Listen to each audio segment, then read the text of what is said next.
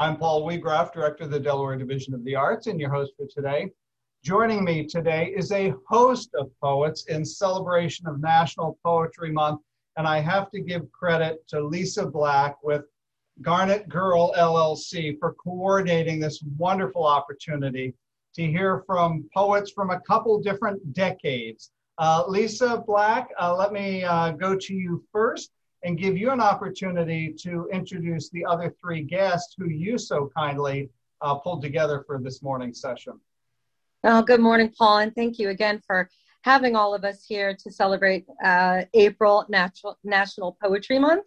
And uh, it is an absolute pleasure to have some of the most fabulous women I know uh, all around, but also as some of the best poets that I know. Uh, I, we have Lindsay Adkins, who is a celebrated award winning poet who's hailing currently from the state of New Jersey. I've known Lindsay for many years and uh, have enjoyed her poetry uh, very, very, very much. I have Abigail Hawk, hailing all the way from New York, Long Island specifically. Um, Abigail and I met uh, through some other creative uh, endeavors. She and I have worked on several films together, but through our uh, friendship with Lindsay, we started to realize that we all kind of have the poetry bug. And lastly, but not least, also hailing from the state of Delaware, currently studying at Whitman College in Washington State, is my daughter, Sofia Black, um, who is a young poet since the time I could remember, uh, from the time that she was probably six. Um, so there you have everybody on the call, and um, yay. well, welcome all. It's great to have you with us. I'm going to turn to Lindsay first, Lindsay Adkins. Lindsay, you've got quite a background in uh, writing, teaching, uh, as well as some musical theater background, so we share that in common. Talk a little bit about your background in writing. What got you interested in that? You have some degrees in it. You've taught at the college level. You've taught at the uh, secondary level. Talk about what what intrigued you with writing in the first place, and uh, specifically poetry. Um, sure. Uh, thank you, first of all, Paul, for having us, and to Lisa for coordinating this uh, wonderful discussion for National Poetry Month. Um, so, without getting, I guess, too cheesy or corny about it, um, you know, I've been writing poetry since I was a kid. Um, you know, I would write little little verses down, little songs, uh, teach them to my brother, make him perform them, uh, which he hated, but I I think maybe he secretly loved it. Um, but I actually I grew up in Western Massachusetts, um, not far from Amherst, which is where Emily Dickinson uh, is from. You know, there's the Emily Dickinson Museum, and uh, you know, there was I think a heavy emphasis on Emily Dickinson, you know, in in English classes and everything. And I I remember being a girl and getting a gift of a Emily Dickinson poetry book, an illustrated one for kids, and just loving it and being like, oh my goodness, this is an actual is that like this is a thing you know that that other people do this. Um, and so that was that was sort of um, how how i came to poetry at the you know ripe old age of you know six or seven or whatever it was. Um, and obviously those those little poems that i wrote weren't weren't of um, you know uh, fabulous quality but um, I, I stayed with it and and continued to write and to hone my craft. And um, yeah, in college, I majored in musical theater. Um, I also majored in English with an emphasis in creative writing. Um, and then I went on to get my master's in creative writing, uh, which I finished last year. Um, and uh, yeah, I guess in a in a in a nutshell, that's my my background a little bit. Some of the recent works that you've done, and, and because I know you're published, Yeah. Yeah. What what are, what are they? And, oh, sorry. sorry. I should have posed that as a question.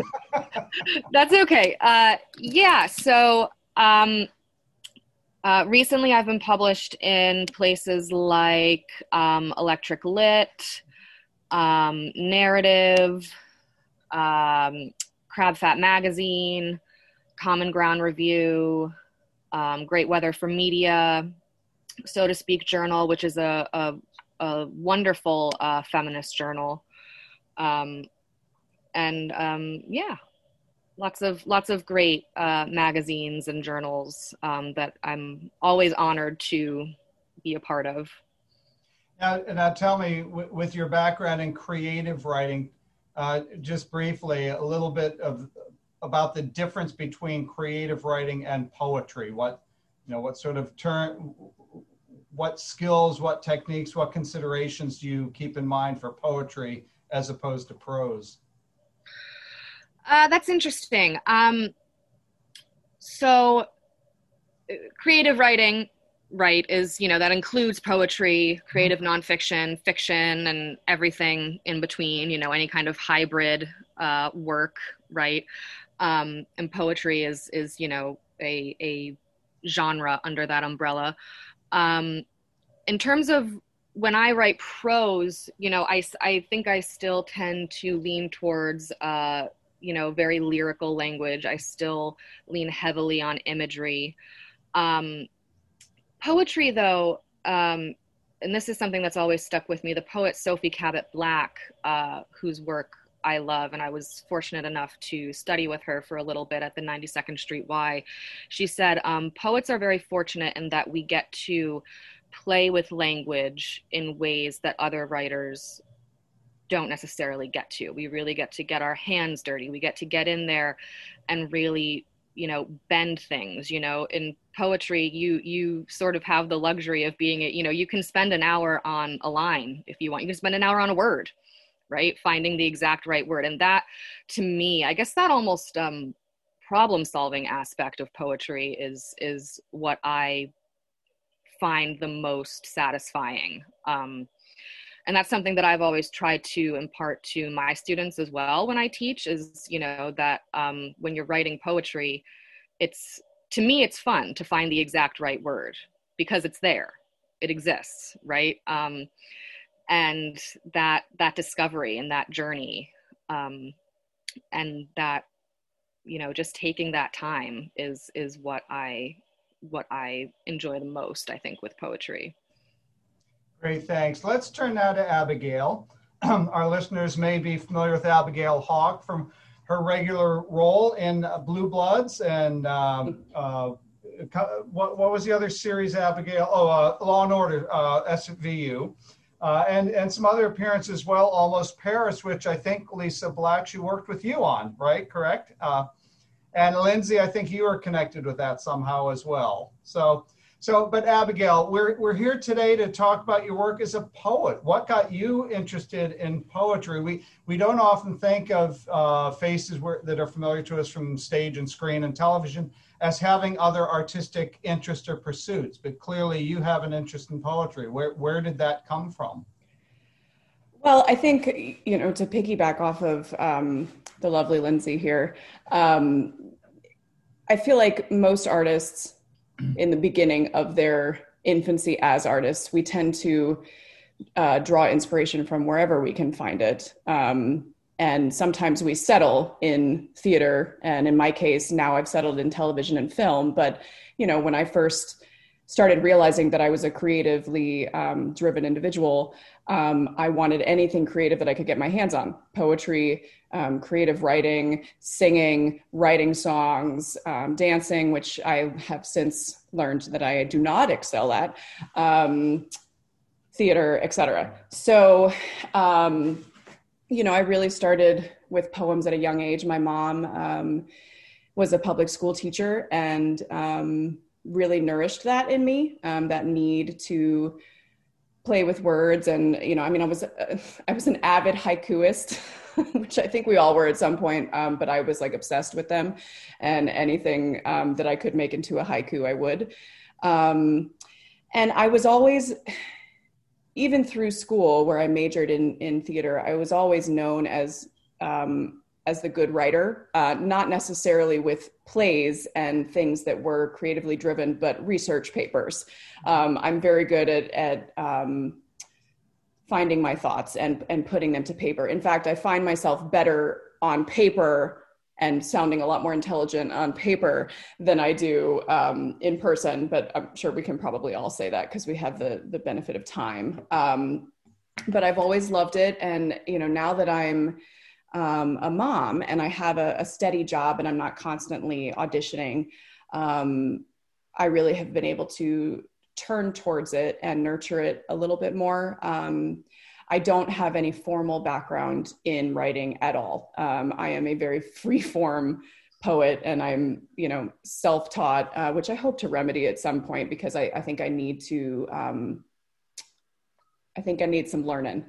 Um, but I really have just enjoyed the freedom of the emotions that come to me through poetry, especially with being a mom now. Um, it just has opened up uh, so many doors to language that I didn't really have access to before. Um, and so it's it's a second, you know, it's a second thing that I'm just full heartedly diving into.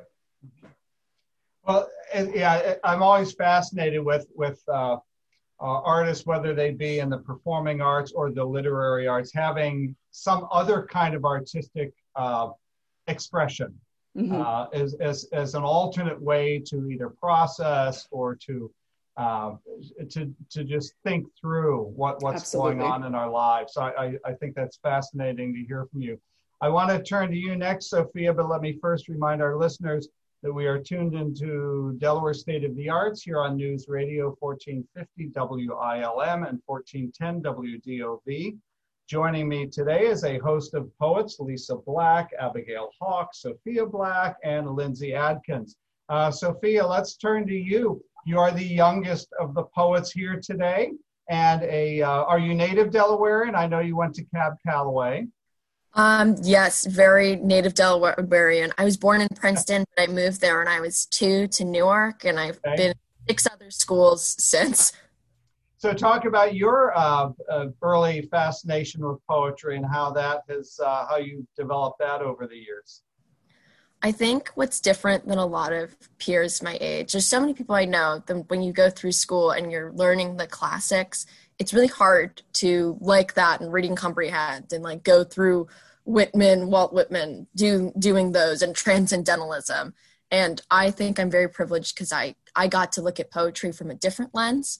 Um, like kind of what Lindsay was saying about creative writing and how that's kind of like poetry, or what Abigail was saying about how, how she wanted to consume everything. I got kind of poetry through videos of college spoken word competitions. And I was really drawn to that, kind of like a live theater performance or like a song or like music. When somebody found just the right word that creates this euphony instead of like this cacophony in your ear, you're like, wow, I really want to hear that. I really like the punch of that. And then that kind of developed into looking at poetry from again a different lens um, when I came to college. um, when I, I, I first came here to be an English major, and then I studied a pub, intermediate and advanced poetry under Katrina Roberts.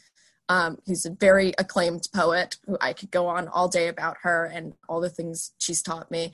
But the vo- most valuable thing that I got was to not kind of get stuck in looking at poetry just as words on a piece of paper, but like, what are the words doing on the piece of paper? I think there's very beautiful artistry and just everything uh, the syntax of it. How does the stanzas look on the page? Why is it in couplets? Why is the whole piece in couplets? Why is the whole piece a big block? Why are some pieces over here? You could scatter the words all over the page and it be an accepted narrative poem. I love narrative poetry. I think it's very interesting that you can tell a story without using um, a prose format or sentences or punctuation. Um, I like how you can convey different motions of the speaker in a way that you would be limited to with um, other media, film, whatever. I think it's very open and free form. I love the collaboration that can come from poetry. You think of Japan, you think of rengas, 900 line rengas, which are just haikus composed by people going back and forth with each other forever for as long and i find that very interesting. There's just a whole set of cultures and community around it that i've always been super interested in. And you know just like abigail said you get your emotions out. You can write when you're a kid and then that turns into hey maybe i'll just keep writing. Yeah, as, as you were speaking, Sofia, it, it occurred to me that, I mean, from the time we're very little, so much of what we learn as er, young children is through poetry and through rhyme and through the lyrics of children's songs. And, and Sofia, you used the term emotional. There's something about poetry that just has uh, that kind of an emotional, visceral uh, connection. And uh, and on a more practical level, level serves as such a great mnemonic device for you know so much of what we what we try to process. Uh, before I before I go to you, Lisa, I, I want to quiz uh, the three we've heard from so far. I'll give you a minute. If you had to pick one desert island poet, who would that desert island poet be? Anybody want to go first? I'd be willing to tackle that, Paul. Um, if Mary Oliver was still alive, maybe Mary Oliver, but from alive contemporary poets, I'd say Ross hands down, over and over again, Ross. This man is so brilliant. Um, he has such a point of view. His list poems, they're fun. He, he has such a balance of uh, punch and whimsy to his poems and he, it's so versatile. There's so many forms. I don't think I'd ever be bored on a desert island with Ross Gay. He'd make you name every individual bit of sand in a list poem and then make me cry about it. Lindsay, you're looking very pensive in my Zoom screen here. Any thoughts? Yeah, it's um it's so hard, you know, because there's so many wonderful poets out there and everyone I think brings their um, their own unique voice to the table. Um, I'm also a huge Ross Gay fan. Um, uh, I would say I would say maybe Ocean Vuong. I love his work. Um, I love um, how he he um, uses it to to weave narrative, but he I love his attention to language. Um, I love his rawness, um, and I, I, I think you know if if I had to pick someone to be with, you know, I I I, I, I don't think I could live without his words right now. um, yeah, I, I, would say it's, it's probably a toss up between Ocean Vuong and Morgan Parker. Morgan Parker is also um, fabulous. Um, I adore her work as well. Great. How about you, Abigail? Well, the first person that came to my mind, probably because um, I saw a post of hers this morning on Instagram, which sums up my life in a nutshell, um, is Rupi Kaur. Um, and I love her because she uh, draws in addition to um, she's a visual artist in addition to a uh, literary artist. And she just writes these lovely little snippets um, that i feel like encapsulate what it is to be a woman right now um, and particularly a woman of color. And um, i love the way that she sees the world um, and you know other, other than her um, I mean, I feel like Mary Oliver is trite, but at the same time, she's not at all. And if I was stuck on an island with her, the way that she, her descriptive language in in terms of nature, there's to me is is unrivaled. Um, except for maybe Wendell Berry, I do love, I, I love his work as well. Um, yeah. great, great, thanks. Okay, Lisa, let's turn to you first your desert island poet. And then in the couple minutes we have left, a little bit about what poetry has meant to you in your career. Oh, thank you. Um, wow, my desert island poet. Well, I'm going to kick it old school here. Uh, it, it is a toss up for me between Keats and Rumi.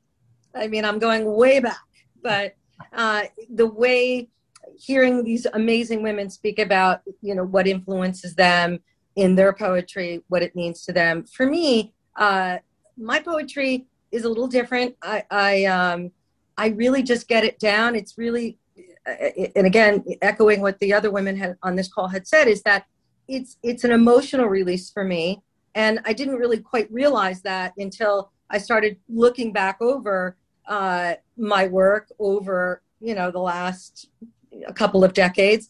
And it really, you can, for me, see different styles or different poems that I have written um, definitely are uh, my way to process what has happened in my life, in my experiences.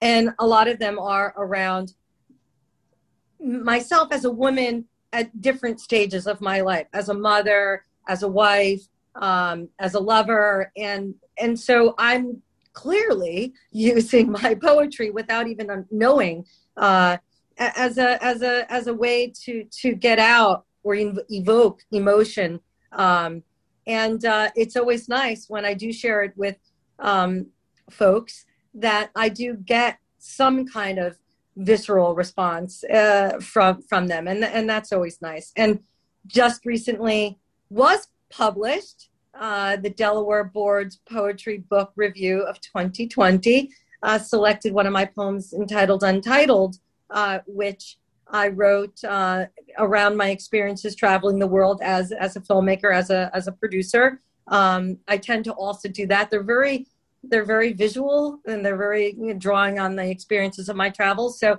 I was quite honored to be included uh, in in uh, finally being published. But um, yeah, so that's that's um, I find with poetry I don't make changes. I get it down and I don't go back and edit. So I think there that's the difference. For me, um, I guess I could, but I almost kind of like the fact that it's very raw. I lay it down and what's there is there, um, right, wrong, or indifferent. So, um, but I, I love it. Uh, and it's been kind of lovely to share the gift of poetry with my daughter Sofia. So it's kind of nice to have that sharing of uh, of of the of that that medium with each other. So, uh, with that, uh, again, I just want to say um, to everybody on this call, poetry is give it a try, give it a whirl. It's the National Poetry Month. Um, hopefully, you've been inspired by uh, the women that were uh, brought here together. And uh, I toss it back to you, Paul. Well, thanks so much, Lisa Black, Lindsay Adkins, Abigail Hawk, and Sofia Black for joining us today in celebration of National Poetry Month. Best to all of you. And check out uh, the Academy of American Poets website for all sorts of activities to celebrate National Poetry Month.